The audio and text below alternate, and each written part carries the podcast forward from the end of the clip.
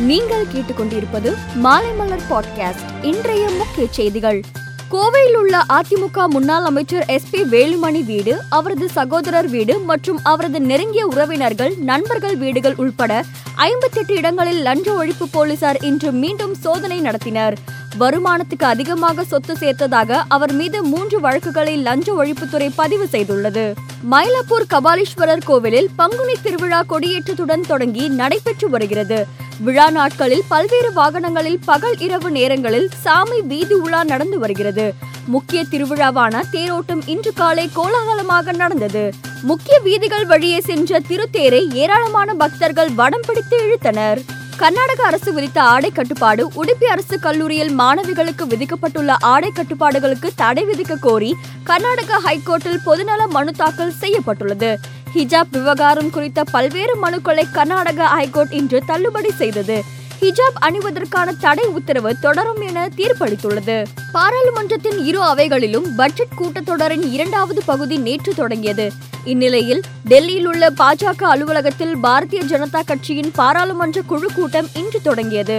இதில் பங்கேற்க வந்த பாஜக தலைவர் ஜே பி நட்டா பிரதமர் மோடிக்கு கட்சி நிர்வாகிகள் மாலை அணிவித்து மரியாதை செலுத்தினர். டெல்லியில் உள்ள தீனதயாள் உபாத்யாய் அரங்கில் சம்யுக்தா கிசான் மோர்ச்சா தலைமையிலான விவசாய சங்கங்களின் பிரதிநிதிகள் பங்கேற்ற ஆலோசனை கூட்டம் நேற்று நடைபெற்றது. இந்த கூட்டத்தில் மத்திய அரசு கொடுத்த வாக்குறுதிகளை நிறைவேற்றாததால் வரும் இருபத்தி ஓராம் தேதி நாடு தழுவிய போராட்டம் நடத்த முடிவு செய்யப்பட்டுள்ளது.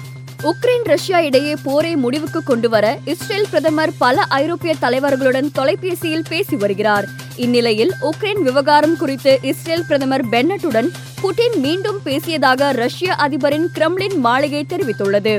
இந்த உரையாடல் தொண்ணூறு நிமிடம் நீடித்ததாக இஸ்ரேல் அதிகாரி தெரிவித்துள்ளார். புதிய வகை கொரோனாவான ஒமைக்ரான் தாக்கத்தால் சீனாவில் கடந்த சில வாரங்களாக தொற்று பரவல் அதிகரித்து வந்தது. இதனால் சீனாவில் கடந்த இரண்டு ஆண்டுகளில் புதிதாக ஐயாயிரத்தி இருநூத்தி எண்பது பேருக்கு கொரோனா தொற்று உறுதி செய்யப்பட்டுள்ளது. மேலும் நாட்டில் உள்ள பல்வேறு நகரங்களில் முழு ஊரடங்கு அமல்படுத்தப்பட்டுள்ளது.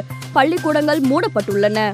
இந்தியா இலங்கை இடையிலான இரண்டாவது டெஸ்ட் போட்டி நிறைவடைந்த நிலையில் உலக டெஸ்ட் சாம்பியன்ஷிப் தரவரிசை பட்டியலை சர்வதேச கிரிக்கெட் கவுன்சில் வெளியிட்டுள்ளது. இலங்கையுடனான டெஸ்ட் தொடரை இந்தியா கைப்பற்றியதன் மூலம் இந்த பட்டியலில் ஐம்பத்தெட்டு சதவீத வெற்றியுடன் இந்திய அணி நான்காவது இடத்துக்கு முன்னேறியுள்ளது. சர்வதேச கபடி வீரர் சந்தீப் நங்கல் அமெரிக்கா இங்கிலாந்து உள்ளிட்ட பல நாடுகளில் நடந்த கபடி போட்டிகளில் பங்கேற்றுள்ளார். மேலும் கபடி கூட்டமைப்பு ஒன்றையும் சந்தீப் நங்கல் நிர்வகித்து வந்தார். இந்நிலையில் பஞ்சாபின் ஜலந்தர் அருகே நடந்த கபடி போட்டியின் போது சந்தீப் நங்கல் மீது மர்ம நபர்கள் நடத்திய துப்பாக்கி சூட்டில் அவர் சம்பவ இடத்திலேயே உயிரிழந்தார். மேலும் செய்திகளுக்கு மாலைமலர் டாட் காமை பாருங்கள்.